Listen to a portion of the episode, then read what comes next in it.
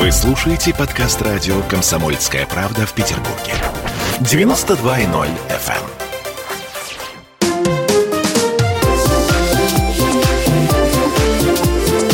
эм. Открытая студия.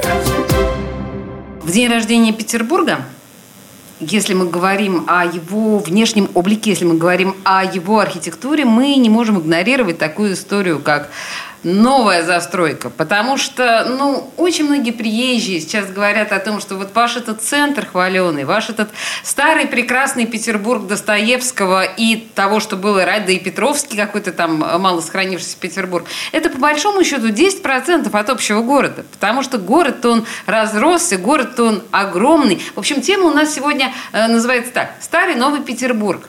Как классическая архитектура города уживается с современной. И в студии радио «Комсомольская правда» у нас Надежда Калашникова, директор по развитию команд компании L1. Мы на команду тоже согласны. На команду тоже согласны. Итак, компания L1 и Дмитрий Ратников, редактор интернет-издания «Канонер». Друзья! Спасибо, что правильно произнесли. Да, это для меня большие затруднения, конечно, представлять гостей. Так скажите мне, пожалуйста, вот на ваш взгляд – знаете, э, еще лет 10-15 назад была очень актуальна дискуссия по поводу того, что почему Петербург центр Петербурга, по крайней мере, не законсервировать, как, ну, скажем, какую-нибудь Флоренцию, да, которая вот как покрыта вот этим колпаком, и трогать ничего, ни единого кирпичика нельзя. Я помню, Александр Сакуров говорил о том, что, да, полный мораторий вообще на какие-либо строительства в центре э, Петербурга – с другой стороны, мы видим там, я не знаю, Лондон, Париж, и мы видим современные постройки в центре исторических городов, и, в общем, это выглядит очень симпатично. Где эта грань? Вот э, я, с вашего позволения, Надежда, я все-таки начну с Димы. Э, вот Конечно. Ты, ты считаешь, вот сейчас, на сегодня, э, правильный европейский взгляд в этой ситуации. Только не говори, пожалуйста, что важен гармоничный подход. Важен гармоничный подход. Нет, ну серьезно. Вот э, может быть, это не так эм, радикальная эта идея, просто вообще не трогать Старый Петербург ни под каким предлогом, просто законсервировать его. Ну, я просто на самом деле не понимаю э, вообще смысловой нагрузки этой фразы, э, что как можно не трогать город. Э, есть просто разная методика, разные методы, как, что, что делать с там, тем же центром города. На мой взгляд, наиболее компромиссный, и на самом деле даже не просто компромиссный, а просто единственный правильный является капитальный ремонт тех тех домов, которые приходят в аварийное состояние. Не снос, не реконструкция, а именно капитальный ремонт. Это же дико дорого. Это как раз не дико дорого, это, это, это дешевле. Это дешевле, чем снос и новое строительство. Серьезно? Вы уверены в этом? Конечно. Потому что очень Абсолютно. многие говорят о том, что э, вот эти вот сохранить старые стены, чтобы они э, продолжали служить, а не были просто декорации, это вообще невозможно. Ну, сейчас я поясню, на самом деле, в чем дело. Э, во-первых, это не приносит огромных денег, то есть для крупных строительных компаний гораздо выгоднее взять огромный пустой кусок или кусок промзоны, все снести, построить новое. Вот. Это принесет им больше денег. Да. Но это не говорит о том, что капитальный ремонт не выгоден. Он выгоден, но он приносит небольшие деньги деньги. Кроме того, если речь касается э, домов-памятников, то э, в этом случае э, мы наталкиваемся на огромное сопротивление нашей бюрократической машины, на то, что согласование работ на домах-памятниках э, занимает многие годы, э, возникают какие-то огромные э, необъяснимые запреты, и в итоге действительно люди, которые хотят восстанавливать дома-памятники, они просто не берутся за них, потому что они представляют, что это очень сложно, очень дорого и, по сути, бессмысленно. Ну, в общем, это называется геморрой, да. А, Надежда, Э, вы тоже полагаете, что э, восстановление старых как, как застройщик, вы полагаете, что не выгоднее все снести к чертовой матери и построить заново? Видите, когда Дима говорит о том, что нужно делать капитальный ремонт, э, действительно э, речь идет о воссоздании старого. Ну, то есть в рамках старого сделать что-то новое, качественное, с хорошими коммуникациями. А когда э, застройщик подходит к реализации подобных проектов, он, конечно, считает количество квадратных метров, он считает ну, да. вот эту полезную самую площадь, которую можно продать и с которой можно получить прибыль. Но это не странно, это обычное как бы для любого предпринимателя ли вещь. Я хочу сказать о другом, что вот для того, чтобы законсервировать центр, нужно достаточное количество консервантов. Потому что вот сейчас мы видим, что центр ветшает. Наверное, никто из нас не хотел бы, чтобы центр Петербурга был законсервирован именно таким образом, чтобы он просто ветшал, ветшал и, и, и угу. просто кончился в какой-то прекрасный момент. Вот, поэтому э, я э, очень за бережное отношение к э, памятникам архитектуры, к историческим зданиям. Я считаю, что действительно их нужно э, очень бережно восстанавливать и делать капитальный ремонт, но все-таки в любом проекте должна быть экономика. Да? То есть э, вот частно-государственное партнерство для меня видится неким выходом э, для исторического центра нашего города. Но тут нужна действительно... Я, такая... я не понимаю в данном случае, что вы имеете в виду, когда говорите частно-государственное партнерство в этом контексте? Давайте объясним. Смотрите, вот есть у любого проекта своя экономика, да, прибыльность. То есть в чем, в чем прибыльность, допустим, реконструкции того или иного дома? Значит, если застройщик за свой счет берется э, делать капитальный ремонт и потом эксплуатировать, давайте посчитаем просто, сколько лет он должен эксплуатировать это здание, чтобы отбиться. отбиться. Да, как минимум отбиться, ну и, и получить какую-то прибыль. Либо, если, так сказать, не удается сделать это в том же самом месте, ну давайте подумаем о преференциях для, этих, для этого застройщика. Ну, то есть должен быть смысл, просто здравый смысл. Ну так это же как, все, наверное, вот эти все преференции, вот эти вот все э, государственные, ну, что называется, послабления, они же все есть, Дим. Но, но это же есть или нет? Или это, это иллюзия это, все? Это есть, и это постоянно меняется. Вот это ну, вот... как, какая-то сейчас действительно программа есть, э, вот так называемая рубль э, за чего-то за, за, за метр или что-то в этом ну, роде. Да, да, да, да. Вот. Но она, правда, какая-то такая, это не впрямую, что за рубль купил там, да, вот, а именно, что она там раз в месяц какой-то там, сначала первый месяц больше, первый год больше, потом меньше, или, или, или наоборот, там какая-то такая сложная система. Вот. А, но, опять-таки, как показывает практика, те э, Э, компании, которые покупают по вот этой программе здания, они, э, в общем, видимо, заранее эти участники согласованы. То есть их попросили принять участие в этом конкурсе, э, и они готовы там действительно... Ну, ну, например, сейчас вот обсуждается история с конюшенным ведомством. Там московская группа, я забыл название, то ли какая-то Киевская площадь, то ли какая-то Казанская площадь, не помню. Uh-huh, uh-huh. Вот, она решила, что это здание она хочет за рубль за квадратный метр и, в общем, создать в нем какие-то вот общественные в общем, общественный какой-то объект. Вот. И, Конечное есть, ведомство вообще это, по-моему, проклятое место, у него нет шансов вообще ни на что. Да, продолжай. Э, вот, и как раз, и, и это, кстати говоря, довольно правильно, потому что если сознательно инвестор идет туда, и он все просчитал и получает этот объект, то это здорово.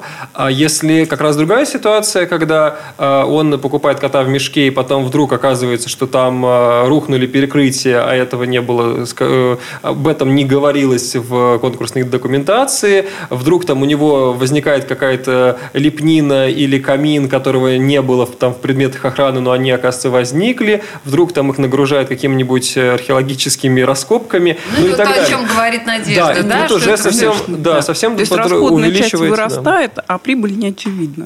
Хорошо, э, я поняла. Тогда давайте от старого фонда, да, все-таки перейдем к новой истории и э, о том, что очень многие э, урбанисты говорят о том, что застройка современными э, зданиями в центрах европейских домов неизбежна. Что бы мы ни говорили по поводу сохранности центра, мы видим э, европейские примеры, но и в Петербурге это происходит бесконечно. Мы знаем, что в 90-е годы это было просто чудовищно, возмутительно, отвратительно, и градостроительные ошибки, они вот прямо сейчас до сих пор торчат. На ваш взгляд, сейчас цивилизованный подход к этому, 2021 год, чем должен прежде всего руководствоваться человек, решивший все-таки в центр влезть? Ну, вкусом понятно, там, да, это очевидно, но, но, но как вот он, в чем он должен себя держать в руках? Ну, на самом деле, как бы все это должно регламентироваться сверху. То есть это как раз история не человека, который решил что-то сделать в центре, а история городских властей в данном угу. случае. То есть э, ведь э, проблема действительно в том, что нет общего регулирующего центра, потому что вот если мы вспомним историю нашего города, все было очень четко регламентировано Петром, да, то есть строились набережные, не было мостов, потому что предполагалось развивать мореплавание и плавание по рекам, каналам, вот. Значит, дальше, э, когда, собственно, был построен Зимний дворец, все здания не должны были быть выше, выше Зимнего дворца и так далее. То есть вот этот регламент, несмотря на вот всю древность, древность этих правил, он как бы неукоснительно соблюдался. На протяжении и... парочки веков. Да, и мы, и мы э, видим вот, вот поэтому мы видим вот эту небесную линию, мы видим вот эти прекрасные виды, мы видим стрелку и все, что отличает наш город. А дальше, дальше вот действительно такая эпоха, э, значит, э, странных очень правил, которые постоянно менялись. Вот самая главная опасность э, во всех этих историях – это правила игры могут быть любыми, кроме постоянно меняющихся. Слушайте, вот на этом волнующем месте я прерву вас, с вашего позволения. Это Надежда Калашникова, директор по развитию компании «Л-1».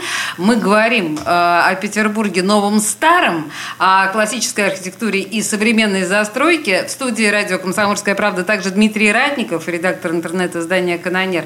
Э, мы вернемся буквально через пару минут рекламы. Не уходите никуда. Открытая студия. Он срывал большой куш. Борис Бритва или Борис Хрен попадешь. Жесткий, как удар молота. Живой советский герб. Говорят, эту сволочь вообще невозможно убить. Он с песней уничтожал кольцо всевластия. Шаланды полные фекалей. В Одессу голый приводил и угонял бумер. Мы же люди искусства. У нас все должно быть красиво, лицо и все такое. Пушкин, кстати, сам бухал и в сельской бане с барышнями безобразничал. А теперь он пришел на радио «Комсомольская правда». Каждый понедельник в 6 часов вечера Дмитрий Гоблин-Пучков с толком, расстановкой и старым добрым сарказмом обрисовывает слушателям обстановку в стране и мире. Каждый понедельник – в 18.00 по московскому времени. Подключайтесь. Гоблин плохого не посоветует. Мы тут порт-ячейку организовали. Бычью России называется. Я секретарь, это мой актив. А вы кто такие?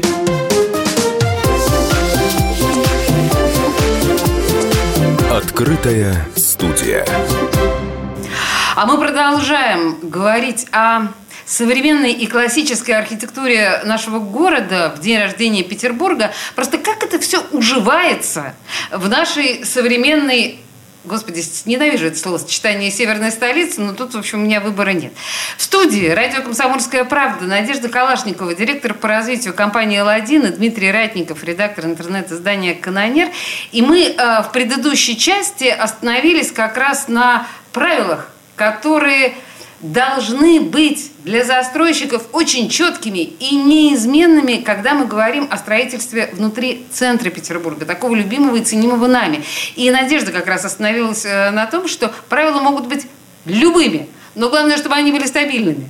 А вот сейчас и сейчас тоже, да, Надежда, все меняется бесконечно? Да, сейчас все меняется бесконечно. Надо еще помнить, что строительство – это долгий инвестиционный процесс. Мы не можем перестраивать бесконечно свои дома. Ну, во всяком случае, находясь в тех финансовых обстоятельствах, в которых мы находимся все. Э, безусловно, нужны эм, четкие, понятные, одинаковые для всех не меняющиеся правила. И как раз именно вот такой вот бесправие, именно, э, точнее, отсутствие правил породило ситуацию, когда в э, центре Петербурга и вообще в Петербурге очень много частных пространств, которые не позволяют развивать, например, тот же самый серый пояс, о котором так много говорили большевики, вообще продолжают разговаривать на эту тему. Ну, то есть... Дайте, вот, например, дайте определение серому поясу. А, серый пояс – это э, пространство, в котором расположены промышленные предприятия, угу, то есть не так, жилые. Да, да. да. Угу. И она окружает весь центр Петербурга. Да, то есть это огромное пространство, в котором э, действительно очень много можно было бы всего организовать для города, для горожан, а это, в общем, как раз таким балластом висит на шее города, вот прямо на шее Так, если И образно. это, да, на шее буквально, в смысле слова, Да. как ожерелье. Да. Как ожерелье. Я А- бы, может быть, попытался объяснить, почему вот у нас законы менялись. В частности, тот самый закон, который охраняет историческую застройку центра Петербурга, так называемый закон о зонах охраны, он действительно за последнее время менялся примерно раз в два года. А причина в том, Что что... такое безобразие? Так. Вот. А э, причина в том, что это была, была попытка сопротивляться застройщикам, которые все время находили в этом законе лакуны и их обходили.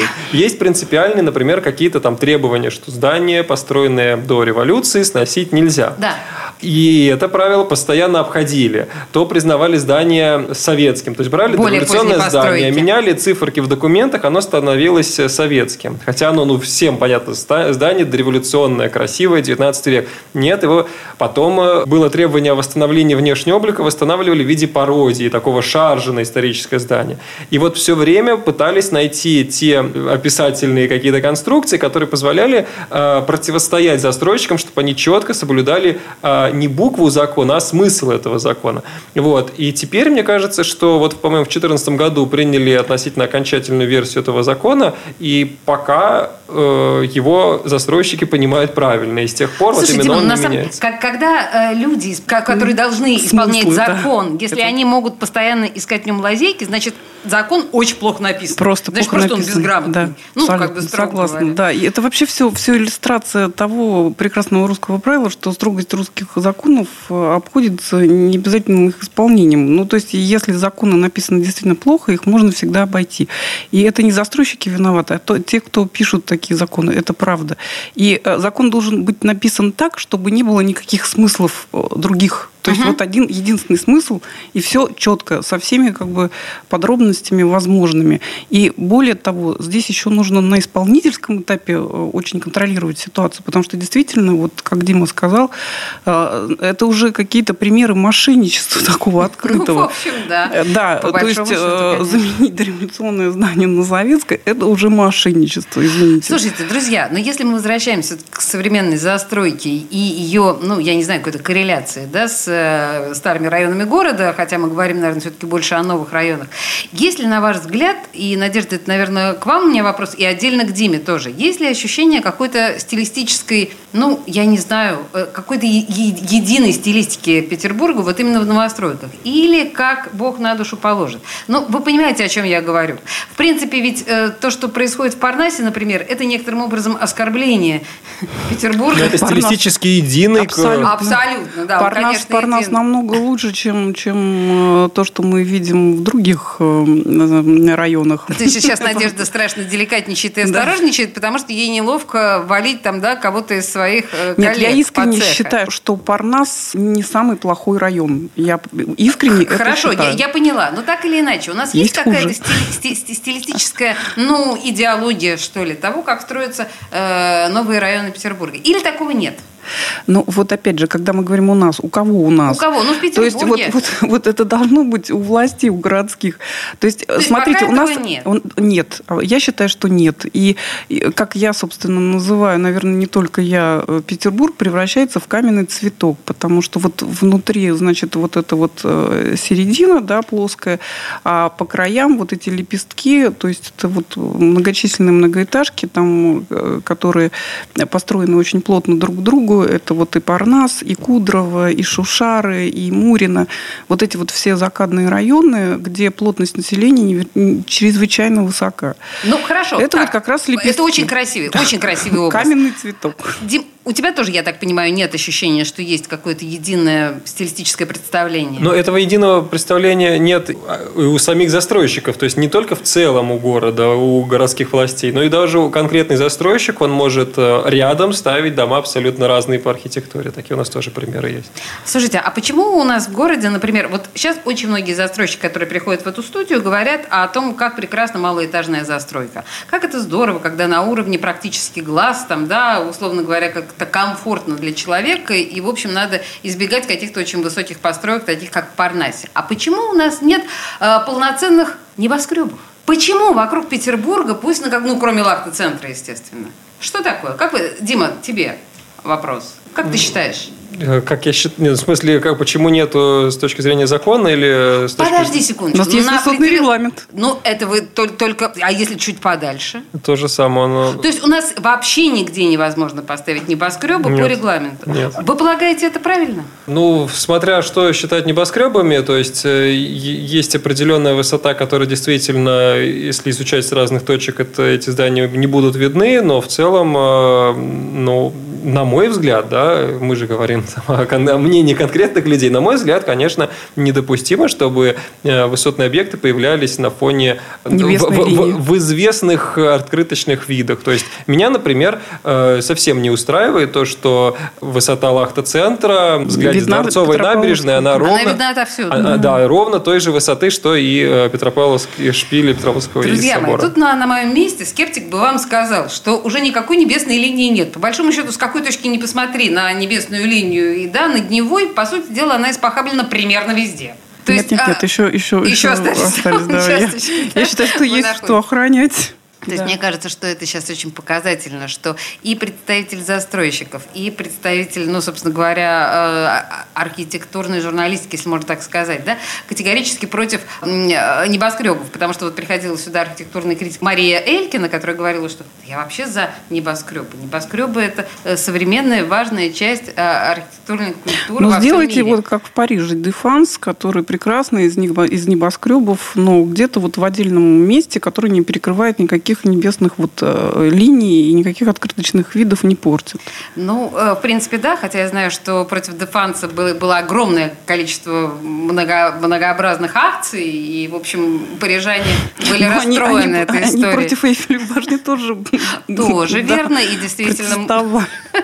Ну и- сейчас мы плюс посмотрим, что Мария Элькина сделает с сытным рынком. Все-таки она там совладелица и обещает какие-то там преобразования, реконструкцию. Посмотрим, на что, собственно, она способна как человек, который не просто со Как стороны, а, а как девелопер. Что Да. она там такое сделает? Насколько у нее это удастся? Потому что те картинки, которые там были, но это все совсем не то, о чем она говорит. То есть она мечтает о каких-то красивом там городе, но мы же видим просто какие-то там, не знаю, деревянные мосточки, какие-то ресторанчики, что-то такое, ну, я не знаю. Это- Вот Дмитрий Ратников не упустил возможности, да, подколоть, подколоть эту историю, значит, с сытным рынком, который, в принципе, определенное напряжение вызывает у общественности, это совершенно очевидно. Ну, понимаете, постройки там петровских времен, например, есть.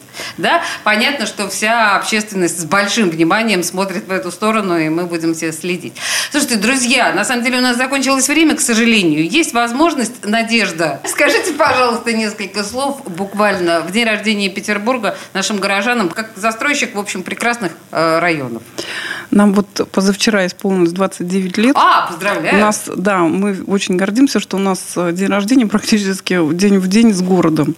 А, И я хочу сказать, что мы как э, старейший застройщик, э, который там построил уже больше 200 домов, мы очень заинтересованы в том, чтобы наш город был самым красивым городом на Земле. Мы все петербуржцы, мы все очень любим его. И, конечно, пытаемся его, ну, как портить.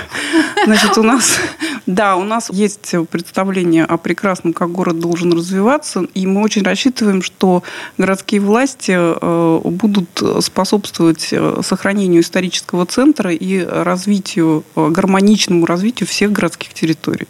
Слушайте, ну, мне кажется, это прекрасные слова для завершения нашей программы. Надежда Калашникова, директор по развитию э, компании L1, э, Дмитрий Ратников, редактор интернет-издания «Канонер». День рождения города, о городе. Спасибо вам большое. Да, спасибо, Спасибо. вам. До свидания. Открытая студия.